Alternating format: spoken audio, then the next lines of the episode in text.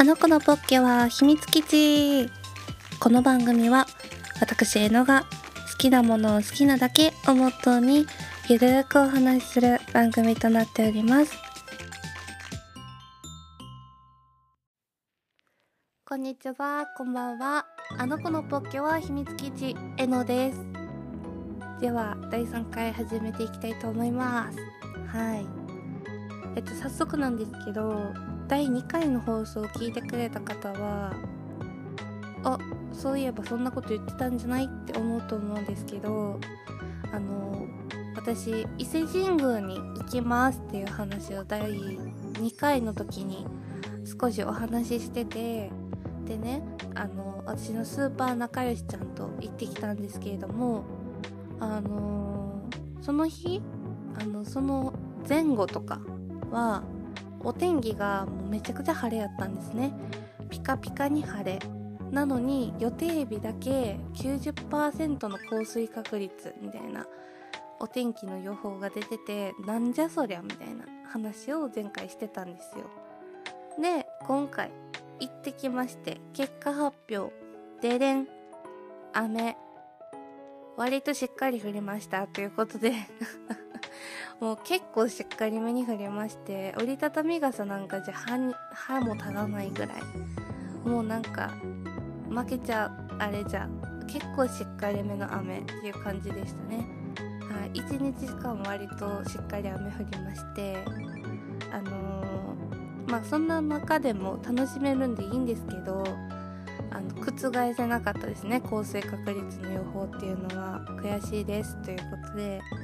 以前の話していきたいと思うんですけどあのその仲良しちゃんと私あのルームシェアしたこともあるぐらいめちゃくちゃ仲良くて本当にもう今年で15年ぐらいの仲なんですね。はい。であのー、今回行くよっていう風になってで毎回割とそうなんですけどその仲良しちゃんと私がお出かけに行くとかどこどこ行こうってなった時にお店の予約したりとかこう割とそのアテンドする側は私なんですね。絵のがやるんですけどそのどういうお店がいいかなっていうのをピックアップしてここどうここどうっていうのを行きの電車でこう仲良しちゃんにお伝えして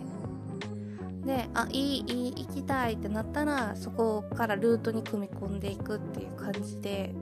毎回やらせてもらってるんですけど でその仲良しちゃんはね、まあ、簡単なプロフィールとしてパン屋さんで働いてる子であのすごい意欲的でそのいろんなパンを食べて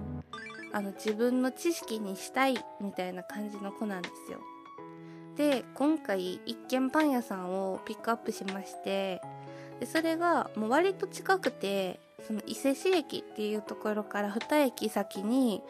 あるサイとパンっていうお店。名前可愛くないサイとパンっていうお店があったんですけどそこに行ってみようってなったんですね。はい。でそのパン屋さんのオープンが10時とかでで私たちもその10時ぐらいにパン屋さんの最寄りつけるかなぐらいやったんで、まあ、ちょうどいいかって言って一番最初にそのパン屋さんに向かったんですっていうのもパン屋さんってあの後になればなるほどパンの種類減っちゃってってでなくなり次第終了っていうパン屋さんとか個人経営のお店さんとかで多いから早めに行っちゃおうぜみたいな感じで行ってきたんですけどまずその駅からね、まあ、歩いて向かうんですけど10分ちょいぐらい坂道登ってってああったかもと思ったら もう平日よ。雨降ってんのよ。7組ぐらい並んでたの。もうびっくりしちゃって。そんなことあるみたいな。でもまあ仕方がない。結構人気なお店なんやと思って並んでたんですよ。並ぶこと30分。めっちゃ時間待ちましてやっと入れた。でもねでもそのパン屋さんすっごくって聞いたことないようなパンいっぱい売ってたの。あのね例えば大葉と厚切りベーコンのベーコンエピとか。絶対美味しいやんそんなみたいなとか。あとねクロワッサンもすごいサクサクで美味しかったです。食べさせてもらったんですけど。あと印象に残ってるのは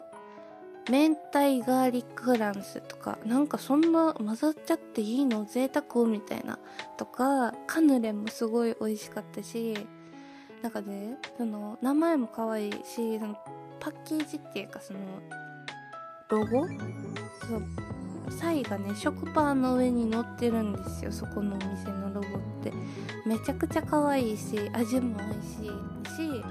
お兄さんが2人で頑張ってこうパンを作ったり売ってらっしゃってすごくおすすめのパン屋さんでした。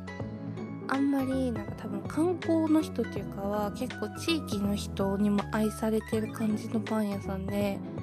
なんかすごいいいお店見つけれてよかったみたいな感じやったんでよかったらね是非伊勢旅行行かれる方気になった方はサイトパン行ってみてください。インスタとかで調べたら出てきます。はい。でそっからねバス乗ってその伊勢神宮の内宮の手前まで行ったんですけどそこにおかげ横丁っていうねお土産屋さんとかレストランとか食べ歩きのお店とかがねいっぱいギューって集まってる施設みたいなのがあるんですけど、まあ、そこで休憩もしてあのー、美味しい食べ物食べてってしてたらね雨止んできたんですよ。一瞬。一瞬ね。ここめっちゃ大事。一瞬だけ止んだんです。で今チャンスやんってなって その隙に伊勢神宮参拝してで伊勢神宮から出てちょっと休憩お茶でもしようみたいな感じでおかげ横丁戻ってきた瞬間雨めっちゃ降ってくるっていう奇跡の 奇跡起こしたんですけどあの伊勢神宮の方も多分行ったことない方いらっしゃると思うんですけど、まあ、神社とかとはもうほんまに火にならんぐらいめっちゃ大きいんですよ。感想が子供みたいな感じなんですけどめっちゃでかいんですね。とにかく。で川とかもあるしなんか木とかもすごくたくさん生えてて森みたいなマジで森林浴できてるんちゃうかなぐらいのもうなんか神聖な空気とそのなんか森林浴とかその木とかなんか植物のエネルギーみたいなものとかもたくさん受け取ってなんかすごいリフレッシュして帰ってこれました。伊勢参りお伊勢さん参りっていうのはもう本当にあのできるならやってみてほしいなみんなっていう感じですね。なんかね木とかもなんか樹齢っていうのあのなんか木がさどんどん年輪が増えてって太くなっていくじゃないですか。で一般的によ見る木って割と一人がこう抱きついて届くか届けへんぐらいの木の太さやったりとか多いじゃないですか。もう伊勢神宮にある木って大人が3人ぐらい手つながんと囲えへんぐらいめっちゃ太いの木がそういう木がたくさんあるんですよ。何年ものみたいな。でっかみたいなのがすんごいいっぱいあってだからなんかそのエネルギー生きてるぞみたいなエネルギーがすごい感じられてなんかねパワーみなぎった日帰り旅行でしたっていう感じでしたね。はい。食べ物も美味しいし気持ちもリフレッシュできるしあのちょっとね足伸ばせば鳥羽の方に水族館あったりとか割とその観光名所たくさんあるから私的にあの三重とか伊勢行かれるのすごくおすすめですっていう感じです。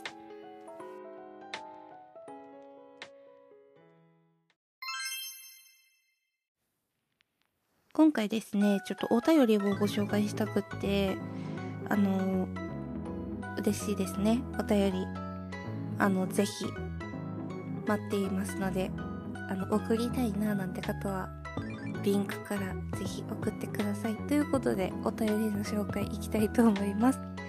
えっとお名前キョンシーさんからなんですけどバレンタインも終わり次は春を待つだけですね。桜って西日本から順番に咲くと思っていたんですが福岡より東京の方が開花するのが早いことに驚きました。お花見をされたことがあったらエピソードをお聞きしたいです。ということだったんですけどもそうなんて思ってなんかその私も結構そのあったかい地域下の方から上にだんだんこう上がっていくのかなっていう気持ちだったんですけど東京の方が早く咲くっていうのを初めて知ってびっくりしました。であのお便りでも聞いていただいたあのお花見の思い出なんですけど結構専門学校を卒業してみんな割と上京したんですね東京に。でこう学校の同期のまあ子たちもうクラスの中で、まあ、10人くらいは多分東京にいたんですよ。で仲いいしみんなでお花見しよっかみたいな。まだ卒業して間もない頃なんでまあ断るごとに集まりたかったんですね。理由をつけては集まりたかったんです。で 東京といえば代々木公園じゃないですか。代々木公園でお花見しようみたいな話になってでもまあみんなおのおの仕事とかもあるんで集まったの夜8時とか9時とか過ぎてから徐々にこうポツポツって集まりだして お花見始まったの夜10時ぐらいやったんですよ。遅っそみたいな。でしかもあのシートとか持ってきてたんですけど広げたところめっちゃ公園の真ん中もう桜とか全然咲いてへん場所上空みたいなところもう何が花見やねんみたいな感じやったんですけどそれがすごい私の中で印象に残ってるお花見ですね。もう桜もない場所でただただあの代々木公園でシート広げて夜のピクニックしたみたいな感じになっちゃってでしかもなんかなんかね他にも団体の人がいてなんか踊ってたんですよ。あの提灯みたいな光る提灯みたいな振り回して踊っている方々がいてちょっと怖かったなっていう記憶とすっごい真っ暗で夜中1時とかやのにあのテンションだけは高いんでバドミントンとかしだしてあの羽がどっか行っちゃったっていうそんなお茶目な お花見のエピソードがありますということでお便りありがとうございました。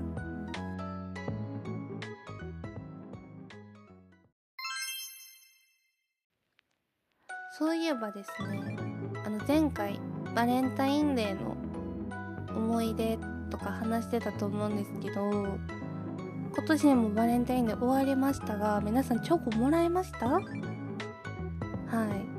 私は今年本当にあの誰にもあげることがなかったです。ですがもらってしまいました。もう本当に嬉しい。しかもねもうサプライズみたいな感じで届いてたんですよチョコが。めっちゃ嬉しくってもうありがとうってなって美味しく召し上がりましたっていう感じなんですけど、まあ、バレンタインデーっていうのはいくつになってもすごいなんかねなんか男女関係なくちょっと盛り上がるイベントなんじゃないかなっていう風に思うんですけどあの前回あの、私このポッドキャストの方では人生で初めて男の子にチョコをあげた話をしたんですね。であのスタンド FM っていう風なアプリであの後日談とか番外編のお話してるんですけどそのスタイフの第2回放送の番外編で私の初恋の話をちょっとしましてでその時の話よかったスタイフの方で聞いてみていただきたいんですけど私ねあの平成フラミンゴっていう YouTuber さんお二人ともすごく好きなんですよ。りほちゃんとにこちゃん。でこの間もたまたまいいですのヘイフラさんの YouTube のチャンネルを見てたんですね。でそうしたらそのたまたまつけたその動画がそのニコちゃんが初恋の男の子今どうしてるか気になるみたいな話をしててでそれをりほちゃんに言ったところなんかツイッター見つけました。みたいな感じでこう初恋の人の創作をするみたいな回があったのをたまたまその直後に見たんですよ。スタイフの初恋の人の私が録音を上げた後直後ぐらいに見てそういえば私がその初恋してた彼今どうしてるんやろって思ったんですね。私も。であのー、もともとそんなにあの高校生ぐらいの時からもうそんなになんかこう共通の知り合いとかもいいひんしあんまりこう噂とかでも入ってこうへんから全く分からんけど若干知ってるみたいな。なんとなく知ってるみたいな感じやったんでちょっと名前は覚えてるじゃないですかさすがに。でね Facebook とかも共通の友達いるやろうなと思って Facebook を調べてみました。あったんですけどあのしばらく更新がないと。そうですよねっていう感じなんですけど私も Facebook なんてものは更新してませんのではい。であの Twitter とかインスタとかあんのかなと思って。いろいろ調べてたらあ見つけちゃった。普通に見つけちゃった。名探偵えのって感じでマジ見つけちゃったんですよ。それ去年のあのー、写真の投稿で普通にインスタに上がっててあーめっちゃそのまんま成長されてるっていうかあのいい意味でよ。小学校の時からそんなに変わってないというか最後にあった中学中学3ですけどあの全然変わらずかっこいいままそう成長されててあなるほどなっていう風になりましたけど思い出は思い出やったっていう感じでしたね。はい。そういうことある？結構調べたら出てくるなって私すごい悪いんですけどあの何て言うんですか？記憶がごっちゃになってるっていうか中学校が誰と一緒で高校が誰と一緒でっていうのがすごいミックスされてるんですよ脳内で。であのなんかこの人って中学やっけ高校やっけみたいなのがすごい多いの。で中学の時の同級生ってすごいたくさんいたしもうなんか全然記憶にないことが多くってそれでも好きな人のことは覚えてたんですけど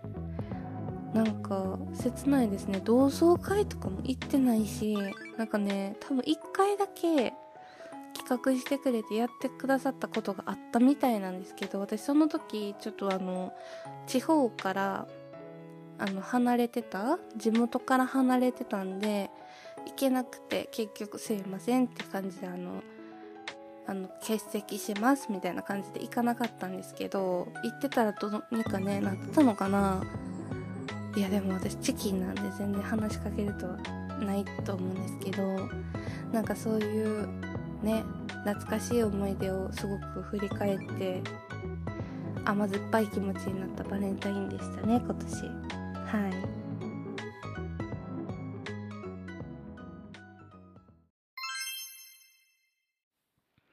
はい。では第3回本題に入っていきたいと思います。やっとです。で第3回の本題はあのアンカーの2月のテーマでもある一押しラブソングということでいろいろこうラブソングを思い浮かべてみたんですね。絵の中でこうラブソング歌ってるアーティストといえばまあ愛子さんだったりとかマルシさんとかマカロニ鉛筆さんとかあいみょんさんとかその中でも今今これちゃうって思うのがあってあのシシャモさんっていうバンドあのガールズ3ピースバンドはい。思い浮かんだんです。っていうのも最近恋にまつわるアルバムっていうので恋を知っているすべてのあなたへっていうタイトルのベストアルバムみたいなもの恋にまつわった曲を収録してるアルバムが出たんですよ。もうそれだいぶおすすめなんですけどそれに加えてあのサブスクの方で声にまつわるプレイリストをたくさんこう上げていらっしゃってでタイトルもめちゃくちゃ良くてなんか例えばこう恋にまつわるプレイリストとかだったら恋にしても片思い両思いなんか失恋とかなんか恋愛成就とかいろいろあると思うんですけどめちゃくちゃ細分化されてて例えば好き100%の片思いをしているあなたへ送るプレイリストとか泣き出しそうな片思いをしているあなたへ送るプレイリストとかあとはさよならの予感がしているあなたへ送るプレイリストとか。あの日の恋が刺さったままのあなたへ送るプレイリストとか。もうめちゃくちゃこうタイトルだけでもギュッて胸が締め付けられるようなもうめちゃくちゃおすすめのタイトルからもう選べちゃうみたいな。ものが今たくさん出てるんですね。でシャムちゃんのその曲っていうのは割とこうストレートに好きですみたいな気持ちを伝えるものからなんかこうちょっと大人っぽいなんかムーディーな感じのものとかもいろいろあるんですけど私は「熱帯夜」っていう曲がすごい好きであの、まあ、夏の夜に聴いてほしいなって思うようなラブソングになってるんですけどまあいろんなねラブソング、まあ、恋を経験した人みんなに刺さるようなアルバムとかプレイリストがたくさんでもうまさしくこの「一押しラブソング」っていうテーマにぴったりなんじゃないかなって思ったんですけど、まあ、それは死者もちゃんで一つ大きいくくりとして 置いときましてでねまあ、一押しのラブソングっていうと、まあ、結構王道な宇多田ヒカルさんの「ファーストラブとかまいろいろ考えてみたんです。ええ考えました。なのであの Spotify の方でプレイリストを作ろうと私のラブソングを。私プレゼンツのラブソングをギュッと集めたプレイリストを作ろうと思います。であの Twitter の方でリンクを貼ろうと思うのでよかったらそちらから聞いていただければなって思います。で引っ張りに引っ張れましたが私のね今もうおすすめしたいラブソングの曲ってなるとあの一押しはですね星野源さんの喜劇になります。これあのアニメの「スパイファミリーのエンディングテーマにも起用された曲でなんか一見家族愛みたいな曲に聞こえるんですけど歌詞ね注目してもらったらなんかこう他人同士が出会って自分の居場所を作る。で歌詞に「あの日交わした血に勝るもの心たちの契約を」っていう歌詞があるんですけどなんか他人だった2人が誓い合って家族になるみたいなこう婚姻を結ぶっていうなんかそういう意味があるかなっていう表現になっててでその次の歌詞ね手をつなぎ帰ろうか今日は何食べようかこんなことがあったって君と話したかったんだっていう歌詞があるんですけどなんかそれってこう一日の終わりにこう手をつないで歩いてたわいもない話を当たり前にできるっていう幸せとかその日あった出来事を話したかったんだっていうのってもうその日常的にその相手のことをすごく考えてるよっていう。あのあなたに話したいことっていうのがもう日常的にその一緒にいない時でもこう頭の片隅にあなたがいるよみたいなそういうことかなって私は捉えていて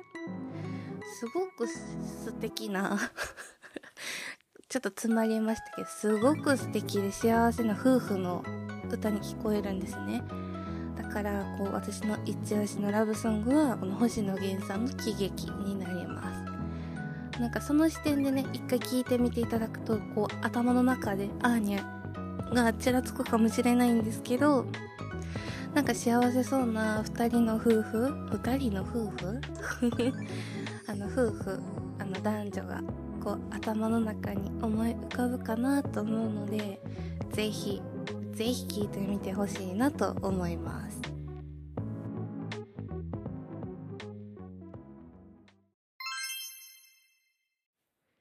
はい。というわけで第3回放送いかがでしたでしょうか？結構今回内容盛りだくさんになってしまいましてあのたくさんあの時間かかっちゃったかなというふうに思うんですけどまながら BGM みたいな感じで聞いていただければ幸いですという感じですね。はい、あとですね第2回放送のタイミングからあの Apple Podcast も追加しまして今アンカー、Spotify、Apple Podcast の3つの媒体から聞けるようになりました。なのでお好きなところからぜひ聞いていただければななんていうふうに思います。はい。今回もありがとうございました。ここまで聞いてくださったあなた感謝しかありません。ということで第4回も引き続きよろしくお願いいたします。あの子のポッケは秘密基地 N でした。またね。